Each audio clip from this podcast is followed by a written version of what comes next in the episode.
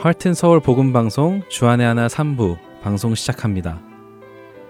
주안의 하나 3부에서는 주안에서 어떻게 가정을 이루며 부부 생활을 해야 하는지 나누어 보는 한 몸을 이룰지라 방송과 성경을 읽으며 지혜를 나누는 시간인 Let's Read the Bible 그리고 존 메가더 목사님의 Strength for Today를 통해 매일을 살아가는 힘을 얻는 시간이 준비되어 있습니다. 먼저 한 몸을 이루지라 함께 하시겠습니다.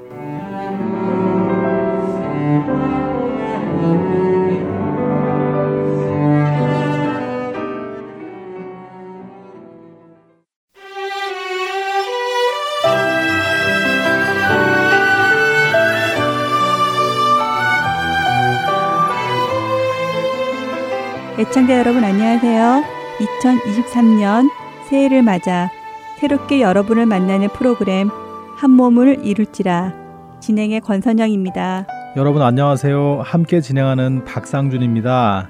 한 몸을 이룰지라 프로그램은 하나님께서 말씀하시는 부부와 결혼의 의미 그리고 그 부부를 통해 어떻게 가정을 세워나가야 할지 함께 고민하고 지혜를 얻기 위해 제작된 프로그램입니다. 네, 오늘 이 시대의 결혼관은 세상의 영향을 받아 많이 무너져 있지요.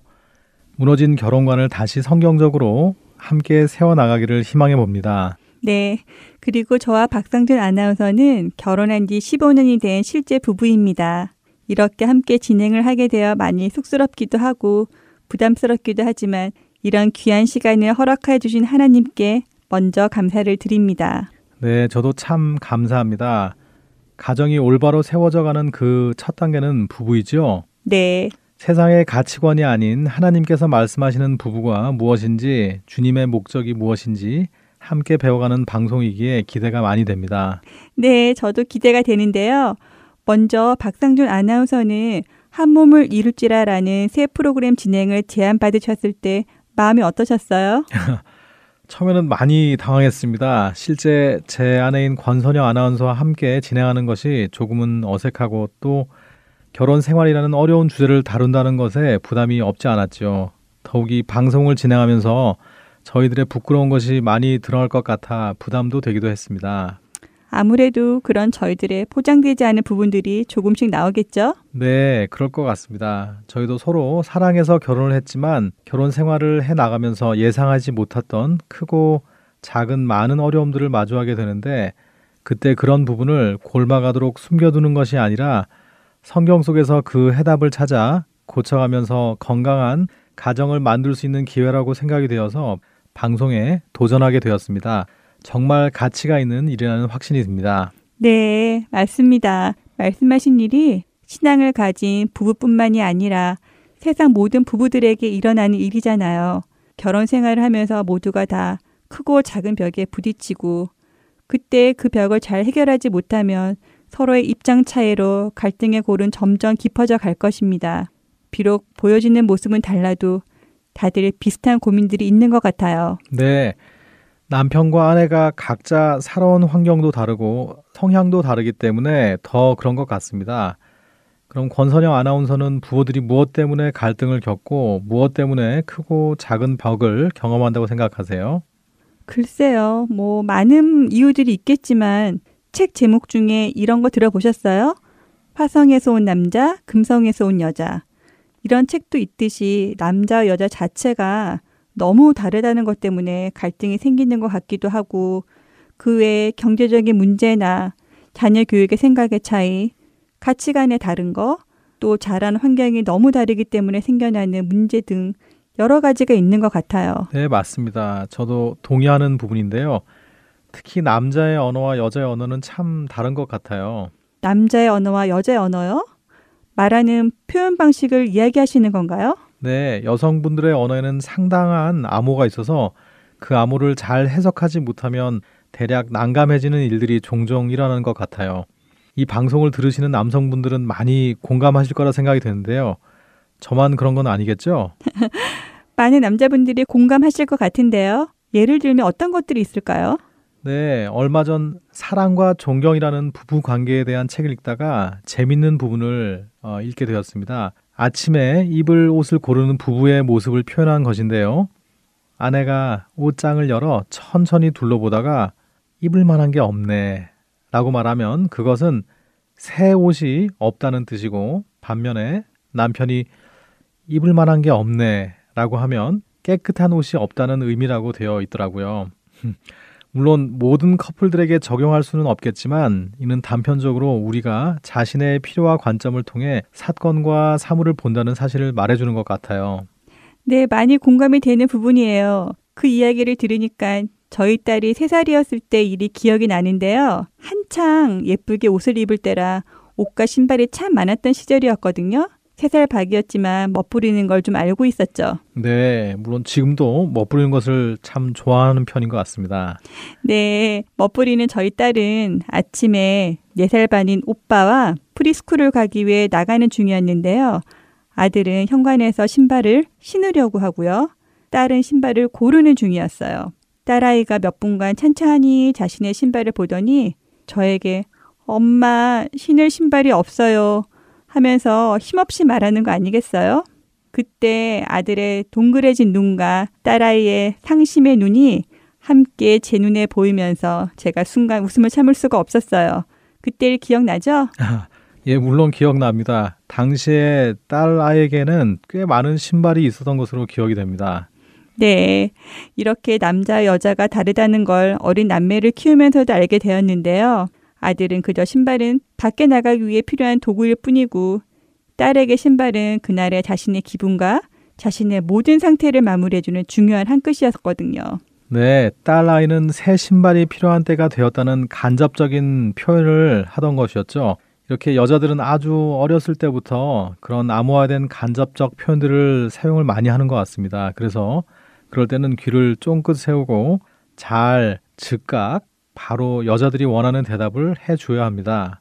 만약 캐치하지 못하고 여기 신발 많이 있잖아 하는 이런 엉뚱한 소리를 한다면 그날은 아마도 아내의 시베리아 바람을 코트도 입지 못한 채 맞아야 할 것 같아요. 그렇죠. 이제는 많이 훈련되어서 눈치껏 잘해주어서 고맙다는 말을 하고 싶네요. 네, 훈련의 시간이 오래 좀 걸리기는 했습니다. 그런데 이런 부분들이 남편들을 종종 결혼 생활에서 블랙홀로 빠지게 하는 것 같아요. 딱히 내가 잘못한 것이 없는데 분위기는 뭔가 크게 내가 잘못한 것처럼 흘러가는 그런 기분 있잖아요. 남편분들 동의하시죠?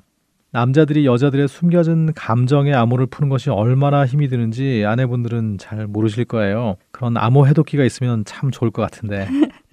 정말로 암호라는 표현이 맞네요. 부부간의 대화가 사실 일상적인 대화들이 대부분이고 바쁘게 살아가는 일상 중에 사용하는 직접적인 언어임에도 불구하고 여자들은 감정의 언어를 사용하고 공감을 원하는 뉘앙스가 있잖아요. 그런데 남편에게 사실 직시적인 팩폭의 대답을 들으면 순간 바위가 가슴을 꾹 누르는 것 같은 답답함이 느껴질 때가 있어요. 저만 그런가요? 아니죠? 아니죠. 이 문제는 공통적으로 공감할 수 있는 부분인 것 같아요. 그런데 이렇게 서로 다른 언어의 표현으로 인해 갈등의 골이 깊어질 때도 있지만 그 외에 많은 이유들도 있는 것 같아요. 네, 그렇죠. 경제적인 부분 때문에 서로 마음이 상하기도 하고 성격적으로 너무 다른 부분으로 벽을 느끼기도 하고 자녀들의 문제를 함께 생각하지 않아서 생기는 문제들도 있고 살아가는 삶의 목적이 다를 때도 갈등이 생기는 것 같아요. 네, 맞습니다. 언제부터인지 연애 때 보지 못했던 모습들을 보게 되면서 당혹스럽기도 하고 또 때로는 실망스럽기도 하고 그런 것 같아요. 그건 아마도 남편과 아내 둘 다 마찬가지일 거예요. 겉으로 얼마나 표현하느냐 안 하느냐의 차이는 있을 것 같아요. 남자와 여자의 다름으로 인해 겪게 되는 어쩌면 당연한 어려움인데 남의 부분은 다 괜찮아 보이고 우리 부분만 특별히 호되게 겪는 것 같은 마음 때문에 점점 위축되고 오픈하기도 힘들어지고 또나 자신이 무슨 특별한 문제가 많은 사람처럼 느껴져서 결혼 생활의 실패자 같은 좌절감도 종종 느끼기도 하는 것 같아요. 네. 그런 감정이 오랜 기간 쌓이면 서로를 이해하지 못하고 자기 중심적으로만 생각하면서 부부 사이에 두꺼운 벽이 생기는 것 같아요. 특별히 많은 부부들이 자신들의 어려움에 대해서 배우자와 오픈해서 대화를 하는 것에 좀 미숙하기도 하고요. 지금 현재는 아니어도 과거에 누구나 그런 경험들이 조금씩은 있으시리라 생각이 됩니다. 갈등은 부끄러운 것은 아닙니다. 오히려 갈등을 통해서 부부가 더욱 성숙되어져 간다면 반드시 풀어내야 할 숙제일 것 같습니다. 네, 그 갈등을 풀기 위해서 우리 그리스도인 부부는 하나님께로 함께 나아가야 하겠습니다. 네, 맞습니다. 기준도 없는 이것저것 세상에서 말하는 방법이 아니라 주께서 말씀하시는 지혜로 살아가야 할 것 같습니다. 고린도전서 9장 26절에도 사도 바울도 다름질하기를 향방 없는 것 같이 아니하고 싸우기를 허공을 치는 것 같이 아니하며라고 말합니다. 우리는 왜 주 안에서 부부 생활을 해야 할까요? 책이나 세상에서 말하는 건강한 결혼 생활에 관한 정보들이 넘쳐나는 요즘 우리는 무엇을 기준 삼아서 살아가야 할까요? 물론 하나님의 말씀이죠. 회복을 위해서는 처음으로 기본으로 돌아가야 하겠죠. 네, 성경의 가장 처음인 창세기는 세상의 시작이 기록된 책입니다. 하나님께서 세상을 지으시고 사람을 지으시고 부부를 지으셨습니다. 가정의 시작 부부는 하나님께서 지으셨으니 하나님께 여쭈어 보면서 하나님을 의지하며 부부 생활을 세워 나가야 합니다. 하나님께서 부부를 지으신 그 첫 장면을 함께 읽어 볼까요? 창세기 2장 20절부터 25절의 말씀입니다. 네, 20절부터 읽어 보겠습니다. 아담이 모든 가축과 공중의 새와 들의 모든 짐승에게 이름을 주니라. 아담이 돕는 배필이 없으므로 여호와 하나님이 아담을 깊이 잠들게 하시니 잠들매 그가 그 갈빗대 하나를 취하고 살로 대신 채우시고 여호와 하나님이 아담에게 취하신 그 갈빗대로 여자를 만드시고 그를 아담에게로 이끌어 오시니 아담이 이르되 이는 내 뼈 중에 뼈요 살 중에 살이라 이것을 남자에게서 취하였은즉 여자라 부르라 하니라 이러므로 남자가 부모를 떠나 그의 아내와 합하여 둘이 한 몸을 이룰지로다. 아담과 그의 아내 두 사람이 벌거벗었으나 부끄러워하지 아니하리라. 많이 읽고 많이 들은 성경 본문이지만 이렇게 또 부부가 함께 읽으니 새로운 느낌입니다. 네, 저 역시 기분이 묘합니다. 이렇게 우리를 지으신 주님께서 부부를 향해 어떤 마음을 가지고 계신지 알아볼 생각에 마음이 설레기도 하고 마음을 다잡게 되기도 하네요. 네. 특히 창세기 2장 24절에 이러므로 남자가 부모를 떠나 그의 아내와 합하여 둘이 한 몸을 이룰지로다 라는 결혼의 모습에 대해서 말씀하셨습니다. 이러므로 남자가로 시작되는 이 부분을 보면서 저는 개인적으로 하나님이 남편에게 결혼 생활에 많은 책임을 부여하여 주셨다는 느낌을 받았습니다. 세상의 결혼의 관점에서 보면 사실 여성이 자기 부모를 떠나 남성에게 시집을 오는 것처럼 생각됩니다만 하나님께서는 가장 먼저 남자가 부모를 떠나야 하는 독립적인 객체로 서야 함을 말씀해 주고 계십니다. 이 사실이 우리 남편들에게 묵직하게 다가오면 좋겠습니다. 책임이 느껴짐과 동시에 남편에게 가정의 영적 권위를 주신 하나님을 바라보는 남편들이 생겨나기를 기대해 봅니다. 네, 정말 부부관계를 주 안에서 회복하기 위해서는 가장 처음으로 기본으로 돌아가야 하는 것 같은데요. 우리에게 허락된 귀한 결혼 생활에서 하나님이 주시는 참된 기쁨을 누리기 위해서는 반드시 관계 갈등, 벽, 고집 등으로부터 회복되어야 합니다. 네, 그리고 그 키는 단연코 성경밖에는 없다고 생각합니다. 부부 생활 중 싸우는 이유는 뭐 여러 가지가 있겠죠. 하지만 그 이유 중에서 본질적인 부분, 하나님 중심으로 살아간다면 모든 문제는 더 이상 문제가 되지 않고 오히려 건강한 가정을 만들어가는 디딤돌이 될 수 있을 것 같습니다. 성경 안에서 그 길을 찾아내서 애청자 여러분들과 저희 부부가 함께 주 안에서 바로 세워져 나가고 서로 건강한 대화를 나눌 수 있게 되기를 간절히 바랍니다. 네, 서로를 향한 하나님의 뜻하심을 알아가고 특히 말씀 안에서 성경적인 부부간이 바로 세워지며 실질적으로 결혼 생활에 적용해 보면서 정말 하나님이 원하시는 가정의 모습으로 바로 세워져 나갈 수 있으면 좋겠습니다. 오늘 첫 시간 이렇게 마치며 다음 시간에는 성경에서 말씀하시는 결혼에 대해 더욱 자세히 나누도록 하겠습니다. 네, 애청자 여러분들께서도 창세기 1장과 2장을 먼저 자세히 읽어보면서 함께 묵상하는 시간이 되시길 바랍니다. 그럼 다음 주에 뵙겠습니다. 안녕히 계세요. 안녕히 계세요.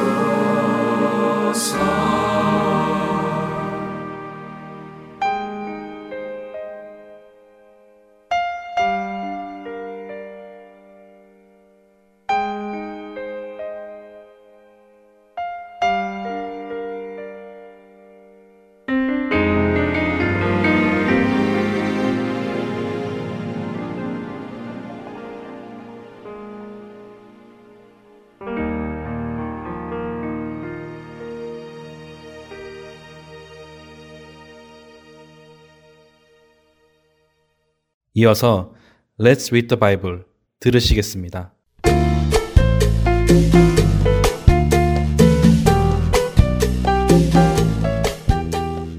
애청자 여러분 안녕하세요. Let's Read the Bible 진행의 유사랑입니다.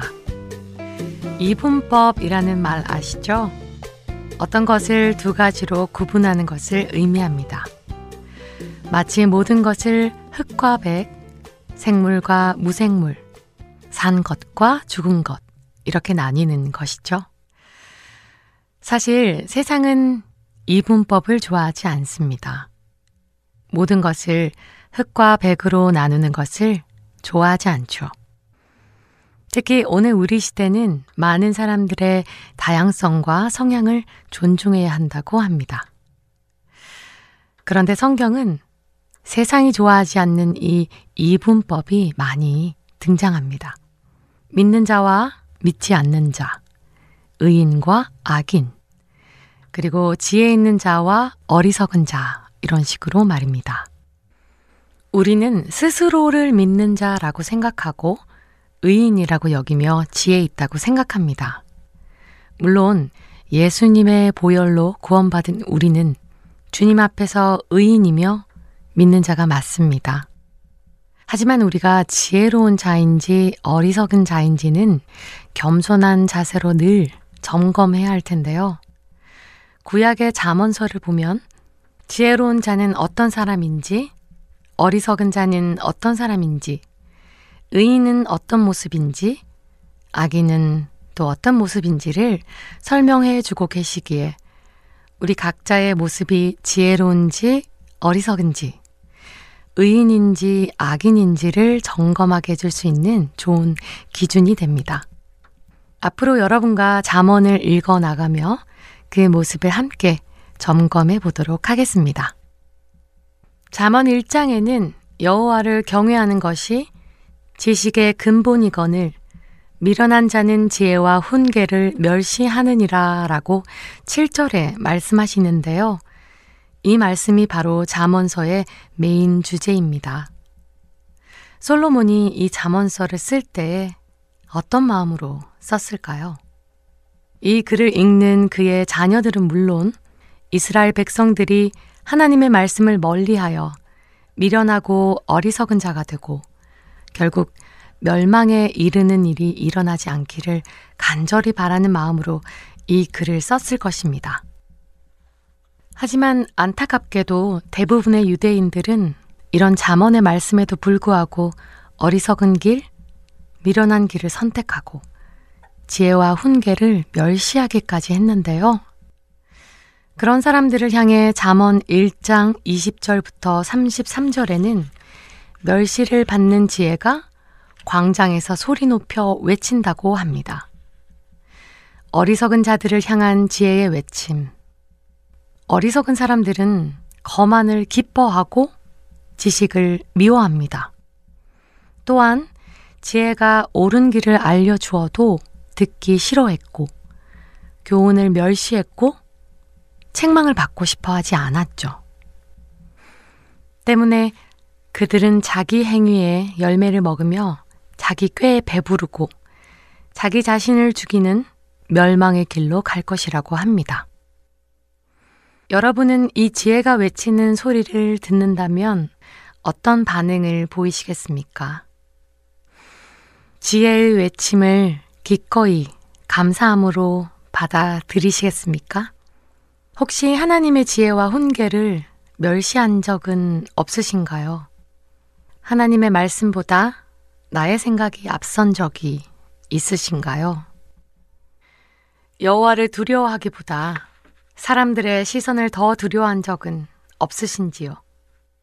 새해를 시작하며 잠언의 말씀을 통하여 지의 외침을 통하여 나의 영성을 검토해 보기 원합니다. Let's Read the Bible 잠언 1장 1절에서 33절까지의 말씀을 읽겠습니다.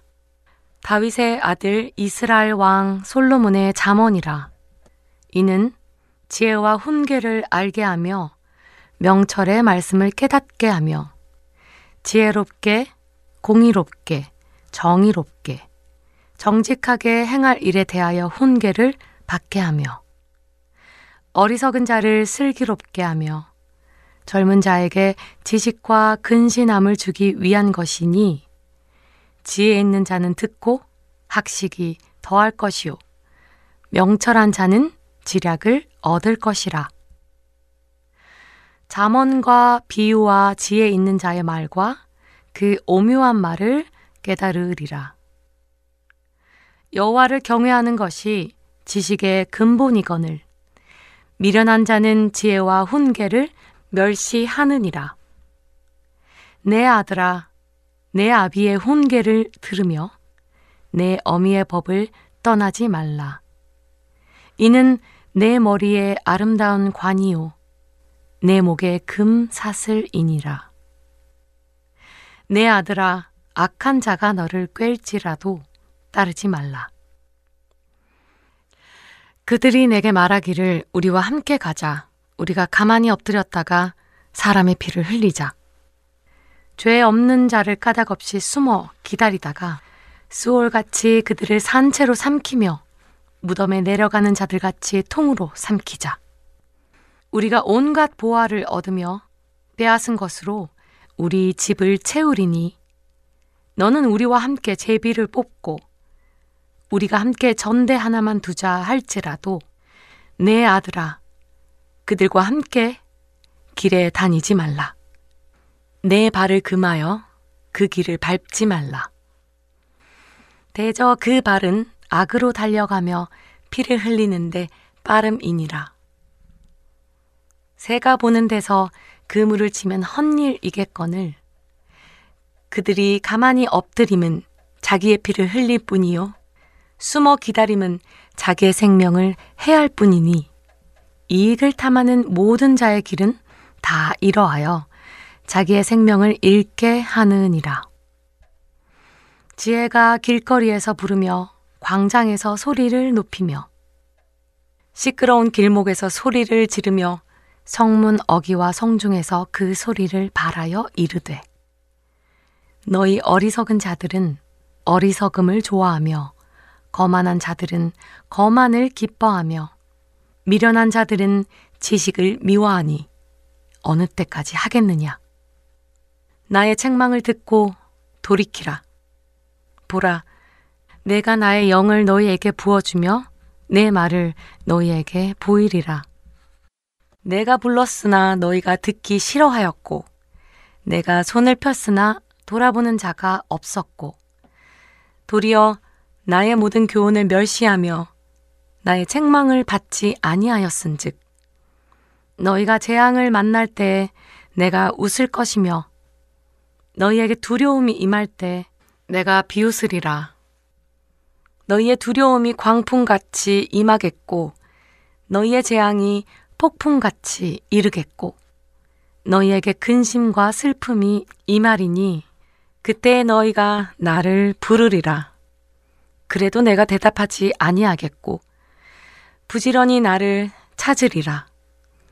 그래도 나를 만나지 못하리니 대저 너희가 지식을 미워하며 여호와 경외하기를 즐거워하지 아니하며 나의 교훈을 받지 아니하고 나의 모든 책망을 업신여겼음이니라. 그러므로 자기 행위의 열매를 먹으며 자기 꾀에 배부르리라. 어리석은 자의 퇴보는 자기를 죽이며 미련한 자의 안일은 자기를 멸망시키려니와 오직 내 말을 듣는 자는 평안히 살며 재앙의 두려움이 없이 안전하리라. Let's read the Bible 잠언 1장 1절 33절까지의 말씀을 읽었습니다.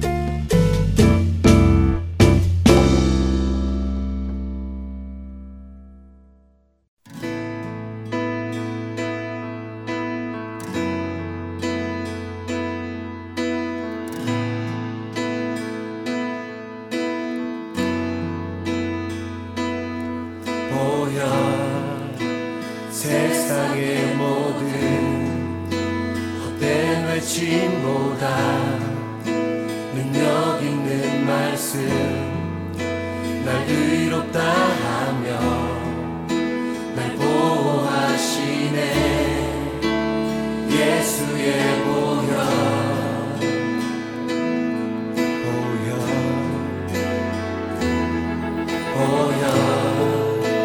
세상의 모든 헛된 외침보다 soon.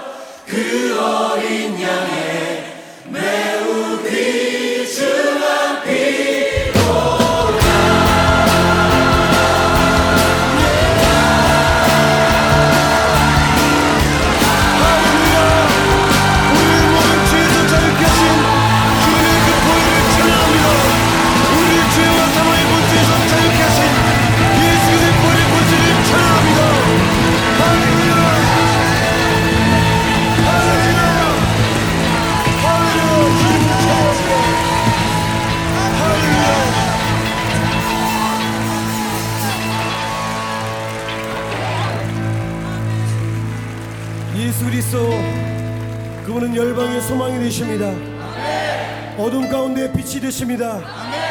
그 이름이 선포되는 곳마다 살아나게 될 것입니다. 아멘. 그 땅의 어둠 영이 떠나가게 될 것입니다. 아멘.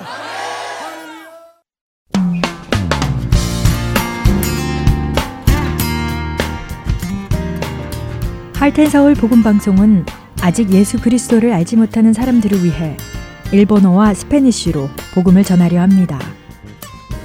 어둠 속에서 빛을 찾지 못하는 그들에게 참 빛이신 예수 그리스도의 복음을 전하는 이 사역에 번역으로 동참하실 분들은 하트서울 복음방송 전화 602-866-8999로 연락 주시기 바랍니다.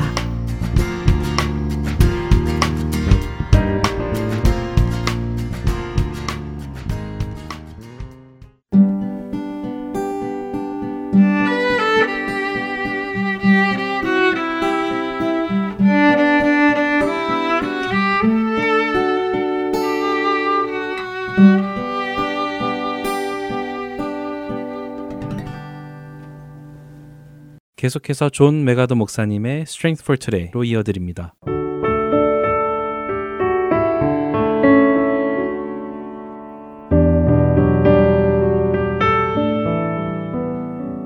애청자 네, 여러분 안녕하세요. 존 메가더 목사님의 Strength for Today 진행의 최소영입니다. Strength for Today는 한두 구절의 성경 말씀을 묵상하고 기도하며 오늘 하루도 그 말씀의 힘으로 살아가고자 제작된 프로그램입니다. 짧지만 깊이 말씀을 묵상하며 말씀의 능력으로 오늘도 승리하는 하루 되시길 바랍니다. 오늘 함께 묵상할 말씀은 로마서 6장 8절부터 10절 말씀입니다.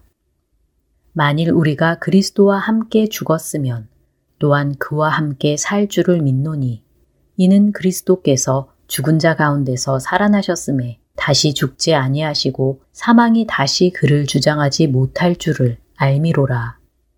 그가 죽으심은 죄에 대하여 단번에 죽으심이요. 그가 살아계심은 하나님께 대하여 살아계심이니. 하나님은 그의 아들 예수님의 죽으심을 통해 우리를 죄에서 자유케 하셨습니다.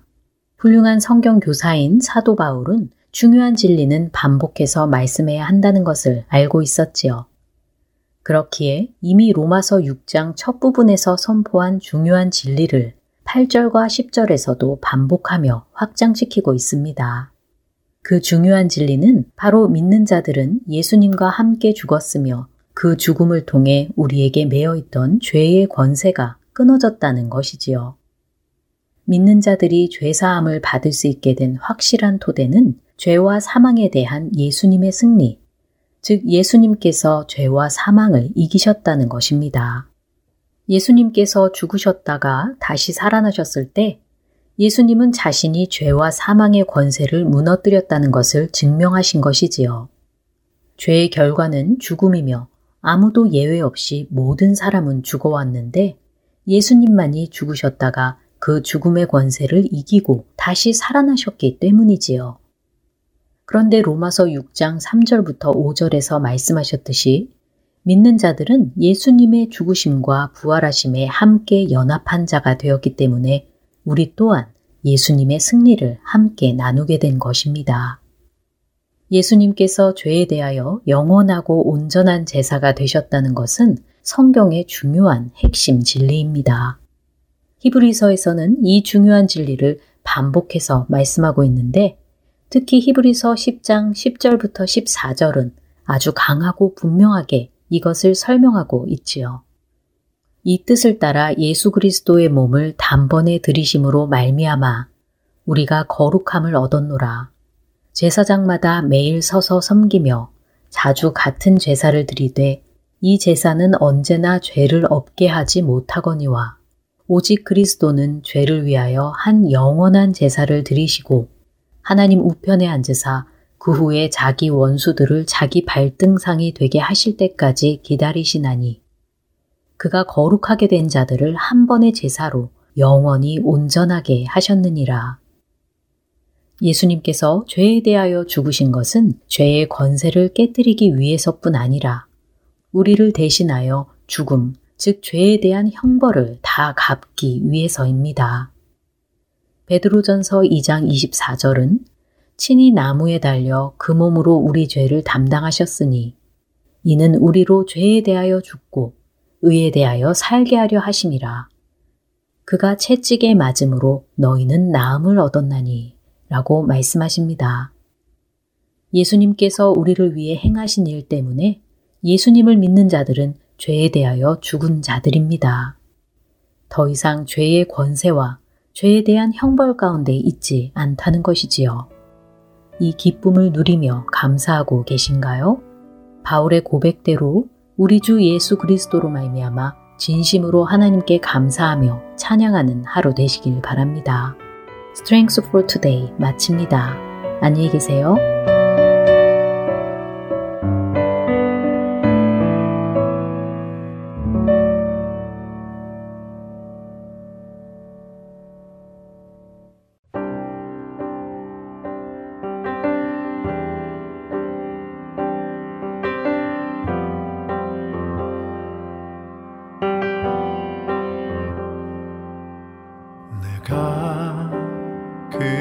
그리스도와 함께 십자가